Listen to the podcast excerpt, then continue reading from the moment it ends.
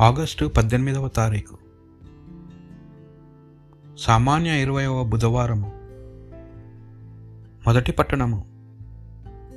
న్యాయాధిపతుల గ్రంథము. తొమ్మిదవ అధ్యాయము. ఆరు నుండి పదిహేడు పదిహేను వచనముల వరకు. అంతట షకేము బెత్మీలో నగరముల నాయకులు ప్రోగై షకేము బురుజు వద్దనున్న సింధూర వృక్షము చెంత అభిమెలకును రాజుగా ప్రకటించిరి. ఆ సంగతి విని యోతాము గెరిసీము కొండ నెక్కి పెద్ద స్వరముతో షకేము నగరవాసులతో ఇట్లా నేను. షెకెము నాయకులారా వినుడు మీరు నా మాటలు ఆలింతురేనని దేవుడు మీ మాటలు ఆలించును. ఒకనాడు చెట్లన్నీ ఒక రాజును ఎన్నుకొనుటకై బయలుదేరిపోయాను. అవి ఒలివు చెట్టును చూచి నీవు మాకు రాజువు కమ్ము అని అడిగాను.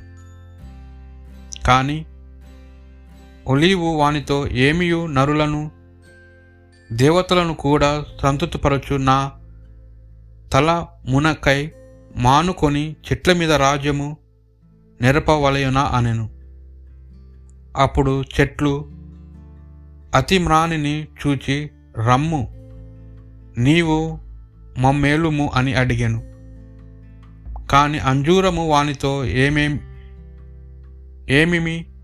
నా తీయని పండ్లను విడనాడి చెట్ల మీద రాజ్యము నిరపవలయునా అనెను. అంతటా చెట్లు ద్రాక్షవలితో రమ్ము నీవు మమ్మ ఏలుము అని అడిగాను. కానీ ద్రాక్ష తీగ వానితో ఏమేమి నరులను దైవములను కూడా సంతృప్తిపరుచు. నా సారము పోగొట్టుకొని చెట్ల మీద రాజ్యము నెరపవలయునా అనెను.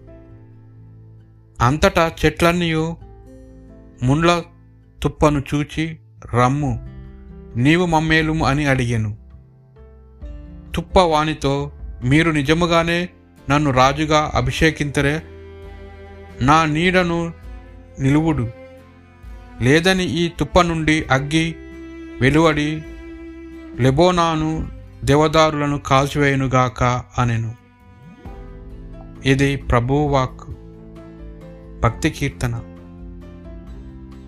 నీవు అతని కోరికలు తీర్చితివి. అతని వేడుకలను ఆలించితివి. అతనికి మేలైన దీవెనలను కొనివచ్చితివి. అతని తల మీద బంగారు కిరీటము పెట్టితివి. రాజు ఆయుసు నిమ్ము వేడగా నీవు దయచేసితివి. అతనికి దీర్ఘాయువు ఒసిగితివి. నీ సహాయము వలన రాజు మహా మహిమానుడు బడిసెను. నీవు అతనికి క్రీతి ప్రభావమును దయచేసితివి. అతనికి శాశ్వతములైన దీవెనలను అనుగ్రహించితివి. నీ సాన్నిధ్యము వలన అతడు ప్రమోదము చెందెను. రాజు ప్రభువును నమ్ముకొనెను. మహోన్నతుని కరుణ వలన అతడు నిత్యము రాజ్యము చేయును. సువార్త పట్టణము. పునిత మత్తయ్య గారు రాసిన సువార్త. ఇరవయవ అధ్యాయము ఒకటి నుండి పదహారు వచనముల వరకు. పరలోక రాజ్యము ఈ ఉపమానమును పోలియున్నది. ఒక యజమానుడు తన ద్రాక్ష తోటలో పనిచేయుటకు పనివారులకై ప్రాతకాలమున బయలుదేరెను. అతడు రోజునకు ఒక దినారము చొప్పున ఇచ్చేదనను కూలీలతో ఒప్పందము చేసుకొని వారిని తన తోటకు పంపెను. తిరిగి ఆ యజమానుడు తొమ్మిది గంటల సమయమున బయటకు వెళ్ళి అంగడి వీధిలో పని కొరకు వేచి ఉన్న కొందరిని చూచి మీరు నా తోటకు వెళ్ళి పనిచేయుడు. న్యాయముగా రావలసిన వేతనమును ఇచ్చేదను అనెను. వారు అట్లనే వెళ్ళిరి. తిరిగి పన్నెండు గంటలకు మరల మధ్యాహ్నము మూడు గంటలకు ఆ యజమానుడు అట్లే మరికొందరు పని వారిని పంపాను. రమారమి సాయంకాలం ఐదు గంటల సమయమున వెళ్ళి సంత వీధిలో ఇంకనూ నిలిచి ఉన్న వారిని చూచి మీరు ఎలా రోజంతయు పని పాటలు లేక ఇచ్చట నిలిచి ఉన్నారు అని ప్రశ్నించాను. మమ్మెవరు కూలికి పిలవలేదు అని వారు ప్రత్యుత్తరమిచ్చిరి. అంతటా ఆ యజమానుడు అటులైన మీరు కూడా నా ద్రాక్ష తోటలో పనిచేయుటకు వెళ్ళుడు అనెను. సాయంత్రము ఆ యజమానుడు తన గృహ నిర్వాహకునితో ద్రాక్ష తోటలో పని చేసిన వారిని పిలిచి చివర వచ్చిన వారితో ప్రారంభించి తొలట వచ్చిన వారి వరకు వారి వారి కూలిని ఇమ్ము అనెను. అటులనే సాయంత్రము ఐదు గంటలకు పనిలో ప్రవేశించిన వారికి తలా దినారము లభించెను.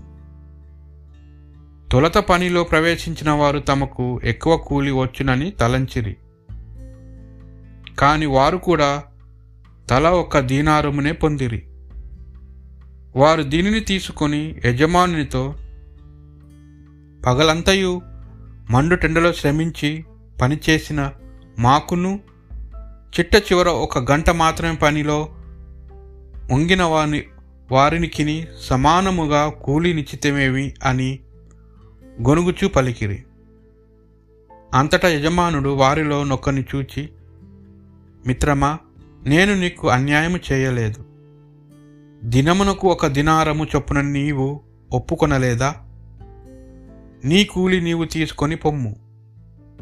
నీకు ఇచ్చినదంతా కడపటి వానికి ఇచ్చుట నా ఇష్టము. నా ధనము నా ఇచ్ నా ఇచ్చ వచ్చినట్లు వెచ్చుకోను అధికారం నాకు లేదా? లేక నా ఉదారత నీకు కంటగింపుగానున్నదా అని పలికెను. ఇటులే మొదటివారు కడపటి వారగుదురు. కడపటి వారు మొదటి వారగుదురు అని యేసు పలికెను. ఇది ప్రభువు సువిశేషం.